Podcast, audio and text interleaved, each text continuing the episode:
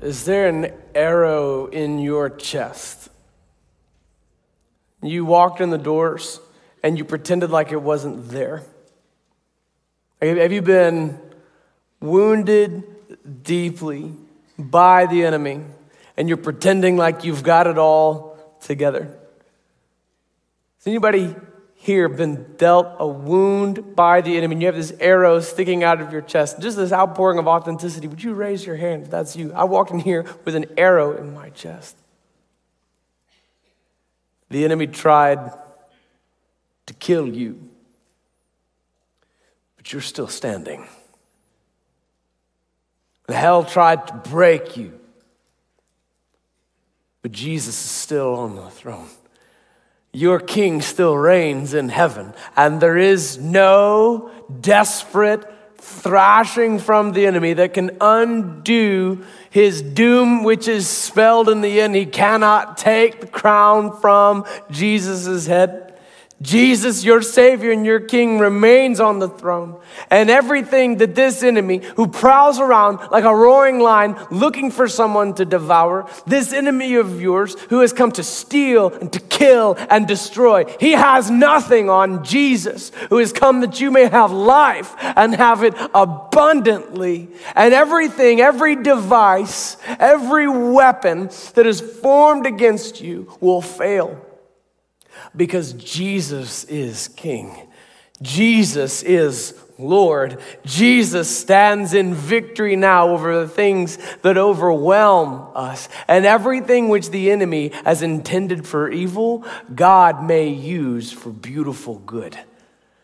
These are the words spoken by Joseph at the end of the book of Revelation, at the end of the book of Genesis. But Revelation ends the same way, doesn't it? Would you open your book, uh, books of your Bible to, to Genesis chapter 49, beginning in verse 28? If you're using the Bibles that are provided in the seats with you on page 43, there's no sane person who would blame Joseph for just succumbing to the bitterness and just letting it swallow him whole. Like, there's no sane person that could blame Joseph for hating his brothers because they sold him into slavery, they abandoned him in a pit, they utterly forsook him. Moreover, did you consider this?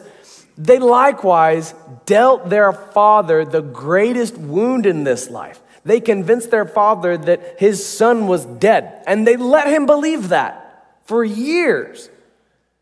No one on earth could blame Joseph for being bitter toward his brothers. It's quite reasonable, in fact.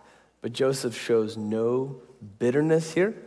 Our reading plan shows how he tricked them in order to get his youngest brother Benjamin to appear because he never happened to meet Benjamin. Our curriculum has covered Genesis 45, 1 through 15, and we're seeing the Lord bring about this divine reconciliation this story of healing. And now it culminates here in the final chapter of the book of Genesis. These are the sons of Jacob as they appear in Genesis. Then we see how they influence the tribal allocations of the promised land here on earth throughout the Old Testament. And then we see this prophesied revival among the tribes of Israel, as they're named in the last book of the Bible. So these are the these are the sons of Jacob. Jacob at this point in Genesis has just finished speaking respective blessings over each of his sons.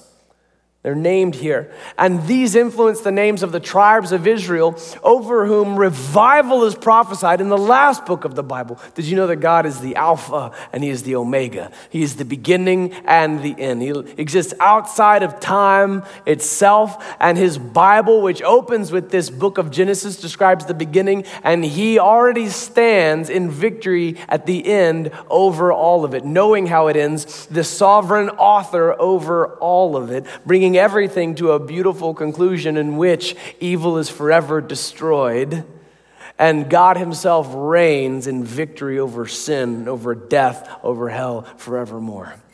This is God's proclaimed will. We've just read the first book of the Bible and we meet the fallen, imperfect, and even treacherous sons of Jacob, through whom God is working to bring about something beautiful and good and eternal that passes through our lifetimes and resonates in the coming book of Revelation. These are the sons of Jacob. He's just finished speaking his blessings over them, and now Jacob is about to die. Look at the last words of Jacob with me in Genesis 49 28. All these are the 12 tribes of Israel. This is what their father said to them as he blessed them, blessing each with a blessing suitable to him. Then he commanded them and said to them, I am to be gathered to my people. Bury me with my fathers in the cave that is in the field of Ephron the Hittite in the cave that is in the field at Machpelah to the east of Mamre in the land of Canaan, which Abraham bought with the field from Ephron the Hittite to possess as a burying place. There they buried Abraham and Sarah his wife. There they buried Isaac and Rebekah his wife, and there I buried Leah. The field and the cave that is in it were bought from the Hittites. When Jacob finished commanding his sons, he drew up his feet into the bed and breathed his last and was gathered to his people. Then Joseph fell on his father's face and wept over him and kissed him. And Joseph commanded his servants, the physicians, to embalm his father. So the physicians embalmed Israel. Forty days were required for it, for that is how many days are required for embalming. And the Egyptians wept for him 70 days. And when the days of weeping for him were past, Joseph spoke to the household of Pharaoh, saying, If now I have found favor in your eyes, please speak in the ears of Pharaoh, saying, My father made me swear, saying, I am about to die in my tomb that I hewed out for myself in the land of Canaan, there shall you bury me. Now therefore, please let me go up and bury my father. Then I will return. And Pharaoh answered, Go up and bury your father as he made you swear. So Joseph went up to bury his father. With him went up all the servants of Pharaoh, the elders of his household, and all the elders of the land of Egypt, as well as all the household of Joseph, his brothers, and his father's household. Only their children, their flocks, and their herds were left in the land of Goshen. And there went up with him both chariots and horsemen. It was a very great company. When they came to the threshing floor of Atad, which is beyond the Jordan, they lamented there with a very great and grievous lamentation. And he made a mourning for his father seven days. When the inhabitants of the land, the Canaanites, saw the mourning on the threshing floor of Atad, they said, This is a grievous mourning by the Egyptians. Therefore, the place was named Abel Mizraim, and it is beyond the Jordan. Thus his sons did for him as he had commanded them. For his sons carried him to the land of Canaan and buried him in the cave of the field at Machpelah to the east of Mamre, which Abraham bought with the field from Ephron the Hittite to possess as a burying place. After he had buried his father, Joseph returned to Egypt with his brothers and all who had gone up with him to bury his father. When Joseph's brothers saw that their father was dead, they said, It may be that Joseph will hate us and pay us back for all the evil that we did to him. So they sent a message to Joseph saying, Your father gave this command before he died. Say to Joseph, Please forgive the transgression of your brothers and their sin because they did evil to you. And now please forgive the transgression of the servants of the God of your father. Joseph wept when they spoke to him. His brothers also came and fell down before him and said, Behold, we are your servants. But Joseph said to them, Do not fear, for I am I in the place of God? As for you, you meant evil against me. But God meant it for good, to bring it about that many people should be kept alive as they are today. So do not fear. I will provide for you and your little ones. Thus he comforted them and spoke kindly to them. So Joseph remained in Egypt, he and his father's house. Joseph lived 110 years, and Joseph saw Ephraim's children of the third generation. The children also of Machir, son of Manasseh, were counted as Joseph's own. And Joseph said to his brothers, I'm about to die, but God will visit you and bring you up out of this land to the land that he swore to Abraham, to Isaac, and to Jacob. Then Joseph made the sons of Israel swear, saying, God will surely visit you, and you shall carry up my bones from here. So Joseph died, being 110 years old. They embalmed him, and he was put in a coffin in Egypt. Why the embalming and why the coffin? Jacob and Joseph are the only two people in the Bible to be embalmed. In part, it's because of the cultural influence. This is the common practice of the Egyptians. And why the coffin?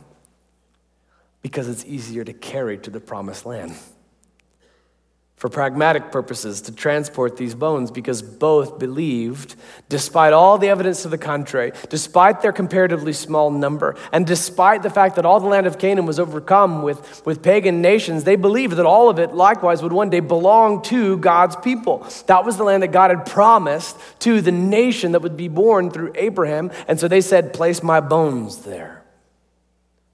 Go back and look at the text. Look at chapter 49's final, final verses and see all this discussion about this field of Ephron the Hittite. It's fascinating. Do you know that the Bible was the only historical text that ever named the Hittites until very recently in history? Until the 1940s, it was believed that they were just made up. They didn't exist. There was no record of them archaeologically anywhere. And a man set out to systematically disprove, miracle by miracle, all the events described in the book of Acts. And as he did, he came upon the Hittites. Oops. This is one of those things that was used to mock the historicity of the Bible until it was discovered the Hittite nation. So, this, this Hittite, Hittite field, we saw this. In Genesis 23, we read about this. Ephron wanted to give it to Abraham for free, but Abraham insisted on paying for it. And it's, it's striking to me how the Hittites all gather around and mourn alongside the people of God. And they grieve alongside, and they, they grieve when Abraham dies. They grieve Sarah's death, and that's where, that's where Abraham and Sarah are buried. That's where that, that, that's just this allotted burial place right there in the middle of the land of Canaan, even though it's completely ruled by other nations over whom God is prophesying his coming wrath. They just believe God's gonna give us that land one day, and so I wanna be buried there. I want my bones to be placed there. This is, this is another example, too. Do you see this long funeral procession as the, as the, the Egyptians come alongside and they, they grieve alongside Joseph while he's mourning his father? The Hittites had their own faith, the Egyptians had their own faith, but all of them broke ranks because death was this thing that only the people of God know how to aptly handle. We've seen another breaking of ranks elsewhere in Scripture. Among the ranks of the Pharisees came two. The very council of Pharisees that were overseeing and who, who provided the legal impetus behind the crucifixion of Jesus broke ranks to see to it that Jesus was given a proper burial in the Gospels. One of them was Nicodemus. John chapter 3. Nicodemus was a Pharisee. He was a member of the very council that was persecuting Jesus. And he met with Jesus, but secretly, but quietly, but at night, so as not to be found out by his peers. It was to Nicodemus that Jesus spoke perhaps the most famous words of the Bible. For God so loved the world that he gave his one and only Son, that whoever would believe in him would not die, but have everlasting life. That was Jesus speaking to Nicodemus, and then Nicodemus would assume his place quietly amidst the ranks of the Pharisees. But then, upon the death of Jesus, Nicodemus could contain himself no longer. He breaks ranks, defies his fellow Pharisees, and has this profound coming out moment as a believer in Jesus, defying the rest of the Pharisees. There's another Pharisee that breaks ranks right along with him. Joseph of Arimathea had purchased this tomb for his own family, for his own uses. But Joseph of Arimathea provides a tomb for Jesus just for the weekend.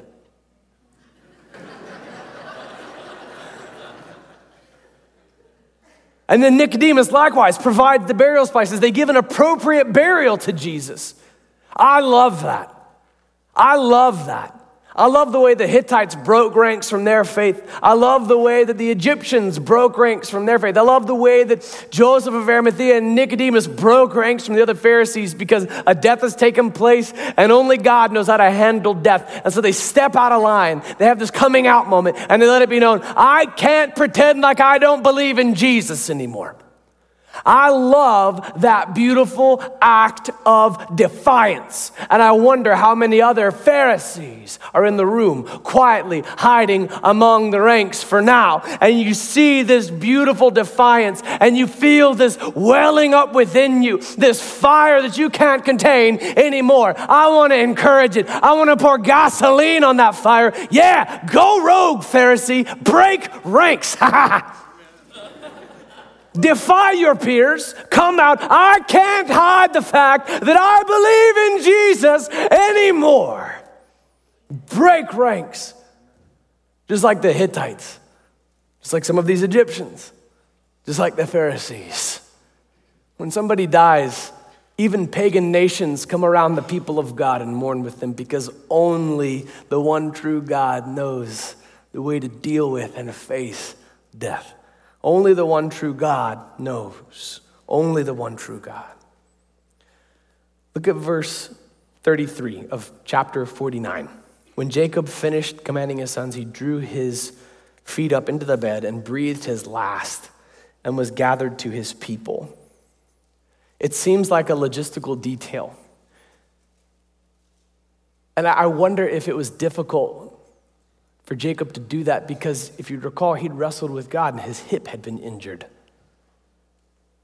But he's, stand, he's, he's, he's, sitting there on the bed, speaking his last words, blessing his sons, giving orders concerning his bones and where they're to be placed in the promised land, the land that God has promised to his people, to the nation, the great nation that will be born through we unlikely Hebrews. Place my bones there.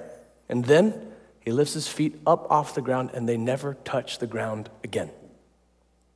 And his body assumes the final posture that it will in this life on earth. His ministry is done, and his deathbed faith proves his belief in the promises of God despite colossal evidence to the contrary. He believes that God's going to give his people that land. And so, he speaks those words, gives those orders, and then assumes a more aerodynamic and ergonomic and easy to carry posture. I think it's there for a reason. I think that verse 33 serves a beautiful purpose. I think that it's, I think that it's, a, a, it's an awesome testimony. This is a legacy of believers in God. That with your last words, you would impress upon your children the truths of God and salvation and the land that he's promised. Jacob was referring to a physical plot of dirt. In the New Testament era, our promised land is in heaven itself. In a congruous yet greater sense, the same promise that Joseph clung to, we may likewise believe upon, even with our dying breath. Did you see something in verse, in verse 3 of chapter 50? Did you notice the, the, the incongruity between the number of days. It says that it takes 40 days to embalm someone in the Egyptian method. But what does your Bible say? How, how, many, Bible, how many days does your Bible say the Egyptians wept? 70. So even if the first 40 of those involved the embalming process, even if that's the case, they continued to mourn over Jacob's death for an additional month. Like they, they are deeply grieved alongside their beloved Joseph. It's possible that some of these Egyptians, some of these Egyptians disavowed their belief in the Egyptian pagan gods and placed their belief in the one true God. It's possible, but the text doesn't say that. So we can't know for sure. The depth to which they grieved alongside Joseph is admirable, but an admiration for the truth of God is not enough. It is simultaneously admirable and inadequate. These Egyptians believed in a series of false gods. And if they would be saved in the Old Testament sense, they would adhere to the promises of Yahweh. They believe in this nation that was promised to come about through Abraham. And then, as the law would come about, adhere to the law because everything in the law pointed forward to a Messiah who would one day come and carry out the ritual sacrifices of the Old Testament law and a prophecy and a proclamation of their belief that God's going to do it one day. God's going to do it one day. One day the true lamb is going to come. One day we're ultimately all going to be saved. This lamb who is sacrificed is a symbol. One day the true lamb of God is going to come. I believe it, and that's why I carry out these sacrifices. Unless people of the Old Testament era from pagan nations abandoned their false gods and placed their faith in Yahweh and adhered to the law that pointed forward to the Messiah, they were not saved. I find the great esteem that they had for Yahweh admirable and inadequate. And I, I see the practice emulated today in which people merely have a high opinion of God. That's it. He's not Lord in their lives. They don't have the Holy Spirit of God. They consider him an admirable concept, or they even see the moral rubric by which to define right from wrong as something that, that you know, it fits their means. It, it, it provides a means to their ends. They get it. Okay, there's an authoritative source for morality. I'll draw upon that, but I don't actually believe in Jesus. I don't believe that God's the one true God. I'm just capitalizing upon the truths of Christianity. Are you doing that today? Would you be honest with yourself? Do you see your reflection in the Egyptian mourners who are part of the caravan going through to the land of Canaan? You merely have a high opinion of God, and that's it. Did you know that even demons believe there's one God? Even demons believe in the one true God, and they shudder at the thought. God, in the coming book of Exodus, as these Egyptians would turn on the people of Israel, as a new king in the beginning of the book of Exodus would take over who didn't know about Joseph, didn't know about Jacob, wasn't a part of this caravan of grievers, would turn upon and enslave the Hebrew race. Nonetheless, their numbers would flourish and grow. And then God would call them out of slavery, hence the title of the book of Exodus. That here, as these Egyptians, as they saw their gods mocked by the one true God, I hope that some of them likewise would abandon their faith in the Egyptian pantheon of false gods, place their belief in the one true God. It was on display. God Himself makes an exclusive claim to the truth. God Himself makes this exclusive claim. I know that's offensive, that's politically incorrect, but it's simply the truth of how God has revealed Himself. I don't make this claim on my own authority. I have zero authority. I, Jesse Campbell, have zero authority. God has all the authority, and it is God Himself who makes this politically incorrect, somewhat offensive, rightfully closed minded, exclusive claim to the truth itself. I'm not open minded to other solutions. Once I learned that 2 plus 2 equals 4, my mind is pretty closed on that one. It would be foolish of me to be open to other appeals. Truth, by its very nature, is not unlike arithmetic. It is exclusive by nature. I admire the kind heartedness of universalists who would say almost everything is true except for biblical orthodoxy. I, I get it. I know it seems ecumenical and it seems conciliatory of Baha'i to try to take several incongruous statements of belief and mash them together in a timeline and say that they're all equally granted truth. This is a logical fallacy in its own right. Taking things that are logically incongruous with each other and putting them as tantamount to one another in terms of their truthfulness. But God Himself says this. Listen to what God says in Exodus 20. Exodus 20. I am the Lord your God who brought you out of the land of Egypt, out of the house of slavery. You shall have no other gods before me. God makes his own exclusive claim to the truth. And in the New Testament, it is reiterated. Jesus himself, as we'll see, makes an exclusive claim to the truth, an audacious, exclusive claim to the truth. Furthermore, God would elaborate upon this. Have you ever considered that the plagues of Egypt just seem arbitrary? Like, why frogs? Why is it raining frogs in Egypt? Like, is that, is that, is that random? Okay, frogs. Or is there a purpose to it? You know, there's an Egyptian god named Heket who had the head of a frog. And God was making a mockery of each of the Egyptian gods one at a time. Apparently, Heket is not the head of the frogs at all. God says, I'm over the frogs. Have some frogs. and Heket was utterly impotent utterly unable to rein in all the frogs. The chief god of the pantheon of the Egyptian gods was Horus, also known as Ra, the sun god.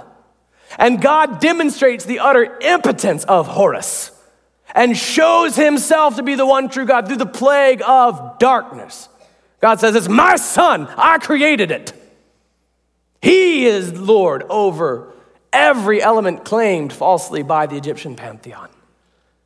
And so plague by plague, God made a divine and rightful mockery of the false, puny, impotent gods whom the Egyptians worshiped and says, There are no other gods before me. It is God who makes the audaciously exclusive claim to the truth. It is God alone who created the universe. It is God alone who gives us life. It is God alone whose nature serves as a rubric by which we understand goodness itself. It is God alone who makes a way for you and I to be saved. It is God alone who sits on the throne. He shares his glory with no one, and rightfully so. He makes the audacious, audacious exclusive claim to the truth. If that offends you, you'll have the opportunity to take that up with Him. I only hope that you'll do so as His child and acknowledge there that He rightfully is Lord. If you have been practicing syncretism, repent today. Confess with your mouth that Jesus is Lord.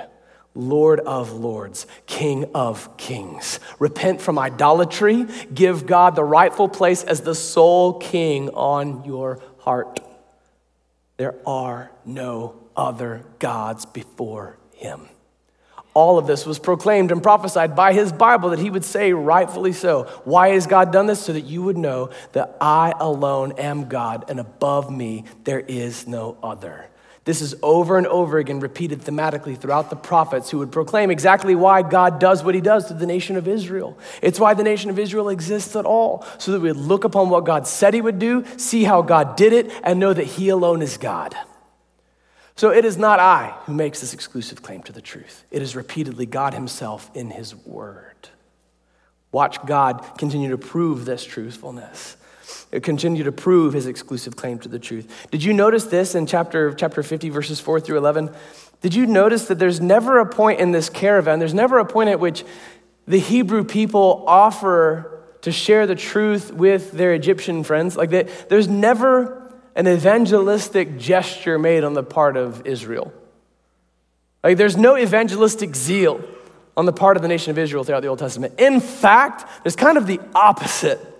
In fact, there's one of the prophets of Israel who is sent to go to a city that is Gentile by nature, over whom God has proclaimed his wrath going to be poured out. And that prophet of Israel knows that God is merciful and that if he tells them this news, they might repent and God might relent in pouring out his wrath. And, and this prophet doesn't want God to relent. He wants God to pour his wrath out. He wants to see the fireworks because he wasn't alive for Sodom and Gomorrah. And so he goes the opposite direction.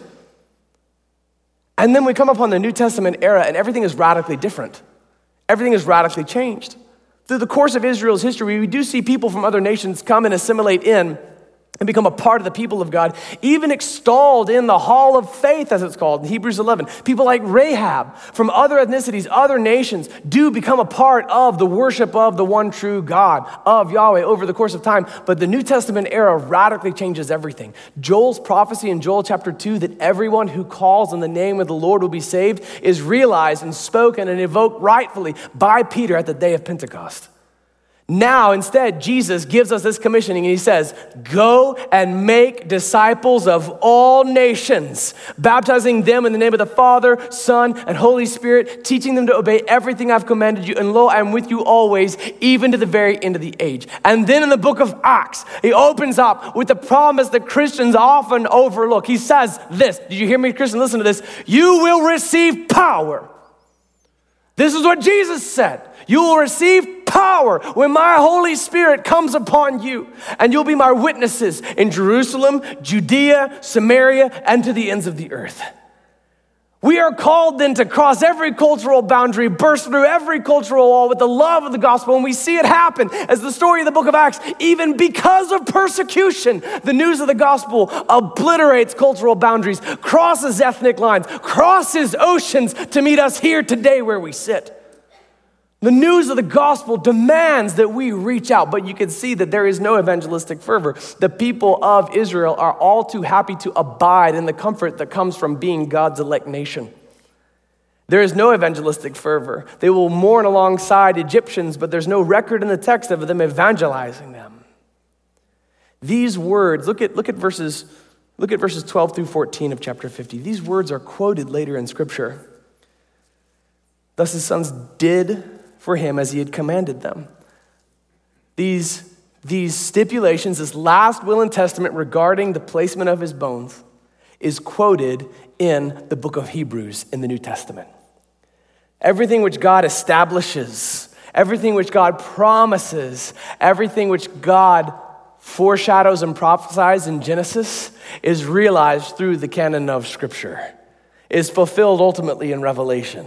The Word of God is perfect and intricate. Do you see it? The book of Hebrews shows and quotes from these exact words which we've read today. It was written countless centuries afterwards, but it fulfills it quite perfectly. This book of Hebrews was also the subject of the Bible quiz tournament that took place here.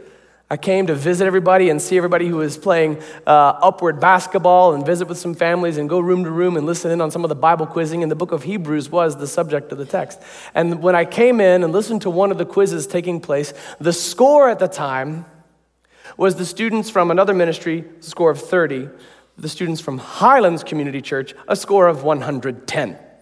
So it's just cold hard math. Our students are better than other students. Facts. so if you have a student on the Bible quiz team, they can tell you all about this verse. Look at Hebrews 11, verse 20. Hebrews 11, verse 20. By faith, Isaac invoked future blessing on Jacob and Esau. By faith, Jacob, when dying, blessed each of the sons of Joseph, bowing in worship over the head of his staff. That's fascinating because that's not in the Genesis account. It must come only from the author of Hebrews' thorough knowledge of culture of Israelite culture and the ceremony of bowing over one's staff. By faith, Joseph, at the end of his life, made mention of the exodus of the Israelites and gave directions concerning his bones. Jacob believed the promises of God. He believed the promises of God, and they were his last words. He believed with his last breath that God would do exactly what God said he would do. And so he gives this direction. Joseph, likewise, with his dying breath, with his last words, believes the promises of God. Now, here's what's incredible to me all this was originally just spoken over Abraham. God spoke directly to Abraham, made this promise in Genesis 12, and then reiterates it in Genesis 15, further in Genesis 17, finalizing in Genesis 22, and then tells Isaac that the same promise applies to him. Then Jacob doesn't receive that direct revelation from the Lord. In fact, Jacob wrestles with God, and when he does speak the promise, it comes from Jacob's lips to God. Jacob reiterating the promises that were made to his grandfather and to him and, to his father, reiterating them back to God. This promise is never spoken directly to Joseph. We see that Joseph is given by the Spirit of God the ability to interpret dreams, but it's never iterated to him that way. He is believing entirely upon a promise that was made to his great grandfather. Does anybody here in the room know anything that your great grandfather ever said? Anybody quote great grandpa? Furthermore, the relationship wasn't even that good. I'll bet, I'll bet that Isaac wouldn't let Jacob and Esau sit in crazy grandpa Abe's lap given the near sacrifice incident. despite all of that, there's this promise that was made to crazy grandpa Abe great grandpa Abe heard from God, and that's all that Joseph has to go upon. But it's his last words. Proclamation of belief in that. Compare in terms of word count the number of words that Joseph had to go on to the number of words that we have to go on in regard to the promise of God. Compare what God promised to Joseph a plot of land, okay? Dirt. to what we have in the greater culmination, the truer fulfillment of what was merely prophesied through this promised land of Israel. The greater, truer promise is heaven itself, where moth and rust do not destroy and thieves cannot break in and steal. That is our promised land. That's where our hope lies. You put my bones in the ground, and the day that you do, you tell my sons and my daughter to believe on Jesus and be saved, and I'll see them in the promised land. This is what Jacob believed. This is what Joseph believed. And we are more blessed than Jacob and Joseph many times over. We have received far more of the promises of God, the mysteries made known, the promises revealed, the name spoken. It's Jesus. Can you imagine how Joseph might have coveted our place in redemptive history just to have what I hold between my hands right now? The full mysteries of God revealed, the Word of God made known. It is exquisite. It is exquisite. Now, look at verse 15 of chapter 50. Look at verse 15. When Joseph's brothers saw that their father was dead, they said, It may be that Joseph will hate us and pay us back for all the evil that we did to him. That's quite reasonable, actually. That is a very rational fear. That is a legitimate concern. But Joseph, foreshadowing Jesus, showed mercy and grace to his brothers. Joseph wasn't operating on an economy of fairness. He's operating on an economy of the grace of God. He's operating upon the grace of God. No sane person could blame him for hating his brothers and doing to them exactly, exactly what they did to him. But Joseph didn't do that. Joseph didn't do that. Instead, he showed grace. Christian, have you been wronged by people? Have you been stabbed in the back by the people who were closest to you, who should have been the most gracious and kind to you. These people who should have been good to you, instead, they've wronged you. You have two options. One, you can take the rusty, barbed wire ridden, rotten, decrepit fence post of bitterness, press it hard against your sternum let the rusted barbed wire pierce your heart. Let the decrepit wood penetrate your fingers, infect your hands, cling hard to this bitterness because it's your right, all the while it has no effect on that person. And let this diseased, infected, rusted bitterness eat you alive like a cancer. That's option A.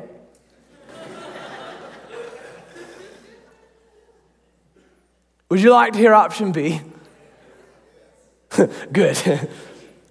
option B is this Christian, you have been forgiven every last one of your sins, every last act of unrighteousness that you committed before a holy, just judge of a God has been pardoned, expunged from your record, written away, thrown as far as the east is from the west, not counted against you. You were deep in debt, but you've been made rich by the grace of God. You've been pardoned, forgiven, exalted, made forevermore clean and holy and glorified in heaven, one day counted as an heir alongside Jesus. You've been absolutely forgiven.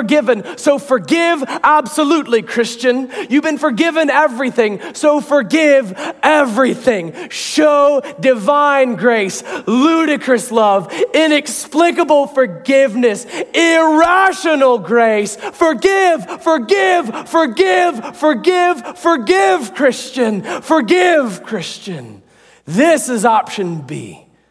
Colossians 3 is my dad's favorite chapter of the Bible. I can hear his voice, a southern, southern drawl over the top of it, resonating on the, the cedar beams in our ceiling. I can hear his voice say these words Colossians 3 Put on then as God's chosen ones, holy and beloved, compassionate hearts, kindness, humility, meekness, and patience, bearing with one another. And if one has a complaint against another, forgiving each other. As the Lord has forgiven you, so also you must forgive. And above all these, put on love, which binds everything together in perfect harmony. And let the peace of Christ rule in your hearts, to which indeed you were called in one body. And be thankful that the word of Christ dwell in you richly, teaching and admonishing one another in all wisdom, singing psalms and hymns and spiritual songs with thankfulness in your hearts to God. And whatever you do in word or deed, do everything in the name of the Lord Jesus, giving giving thanks to God the Father through him. This is option B. Any takers, Christians? Praise God. Forgive, forgive, forgive. Like Joseph forgave, may you forgive. These final words of the patriarchs resonate elsewhere in Scripture. We see these final words regarding the resting place of their bones reiterated in Exodus 13 and furthermore in Joshua 24 32. Look at Exodus 13. When Pharaoh let the people go, God did not lead them by way of the land of the Philistines, although that was near. For God said, Lest the people change their minds when they see war and return to Egypt. But God led the people around by the way of the wilderness toward the Red Sea. And the people of Israel went up out of the land of Egypt, equipped for battle. Moses took the bones of Joseph with him for Joseph had made the sons of Israel solemnly swear, saying, God will surely visit you, and you shall carry up my bones with you from here. In response to this perfect text that is prophecy fulfilled, I see numerous responses. Would you listen closely as the Holy Spirit of God lays them upon your heart? One, is I consider the well intentioned and admirable and empathetic Egyptians in the, the train of mourners May you have more than just a mere respect for the gospel. May Jesus be Lord in your life. Repent from syncretism. Repent from idolatry. It is God Himself who makes that exclusive claim to the truth.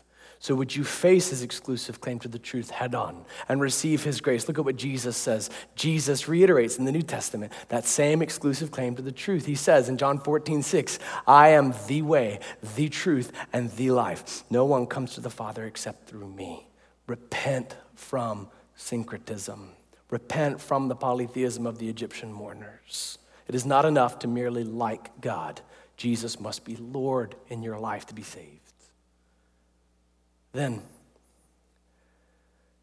as I see Joseph and Jacob both, with their dying breath, give their last will and testament regarding what is to be done with their bones, I see patently, clearly, twice over in the text, something that I must implore you of. Likewise, if you have not established your own estate planning, would you do so in a way that honors the kingdom of God? If you feel so led to include Highlands Community Church in your last will, would you consult with Pastor Nick Dalgardner, our executive pastor, about exactly that? And then you might emulate Jacob and Joseph in your last will regarding your bones. And then when I see Joseph's radical forgiveness, I don't know how any of us can leave this room feeling justified in our bitterness. Every one of us must repent. We must forgive radically we must, we must forgive irrationally. We must show grace inexplicably because we have been shown grace. We've been forgiven everything. And so we must forgive everything. Don't you see how Joseph foreshadows Jesus here? Jesus comes on resurrection day, immediately goes to minister to his brothers. Joseph likewise ministers to his brothers. And all of this foreshadowing of Joseph's grace to his brothers just is a hint at the kind of grace that Jesus offers you right now. That you likewise, though you've sinned against God, may be forgiven, may be forgiven and shown grace and mercy and redemption by the one on the throne. And his words just resonate for eternity to me what the enemy, what you intended for evil, God has intended for good. That bloodied arrow that's in your chest, would you go before the Lord with me now in prayer? Would you take that bloodied arrow from your chest, that wound from your past, and would you give it to God and watch Him place it in His bow and make war with it? So that the enemy, what he intended for evil, is used by God for beautiful good. Go before the Lord with me in prayer. God, I believe your word is true, and I see the gospel foreshadowed through Joseph. God, thank you.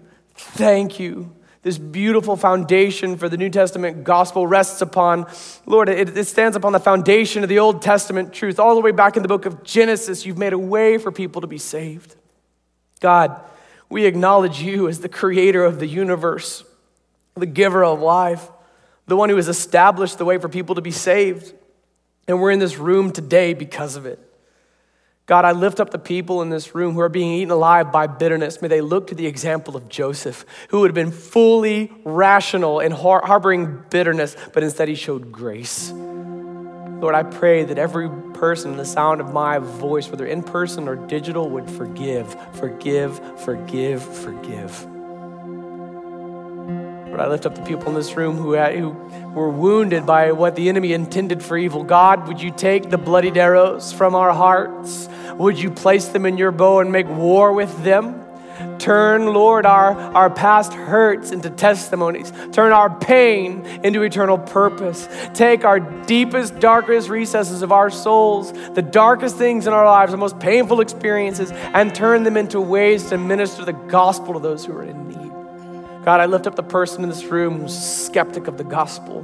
But Lord, they see you foreshadowed in Joseph, and they see the truth of your word demonstrated, and they feel here and now the presence of your Holy Spirit pressing upon them, drawing on their hearts to be saved. Just like the young Boeing engineer who was saved last night. Lord, would you continue through this text to save? I want to lift up and pray on behalf of those in this room, those digitally joining us, who are drawn upon by the Spirit of God God, believe that you are the creator of the universe. I believe that you are the giver of life. I believe that you started in Genesis a redemptive plan that collides with me today. And it is through Jesus. I believe that Jesus is your son. I believe that Jesus is the way. I believe that Jesus is the truth. I believe that Jesus is the life. And I know there's no way I can come to you, Father, except through Jesus. So here and now, drawn upon by the Holy Spirit of God, I confess with my mouth, Jesus is Lord. Highlands Community Church, say, Jesus is Lord. Jesus is Lord. I believe in my heart in the resurrection of Jesus. Now, God, let me be saved. Let me be saved. Let me be saved. In Jesus' name, amen.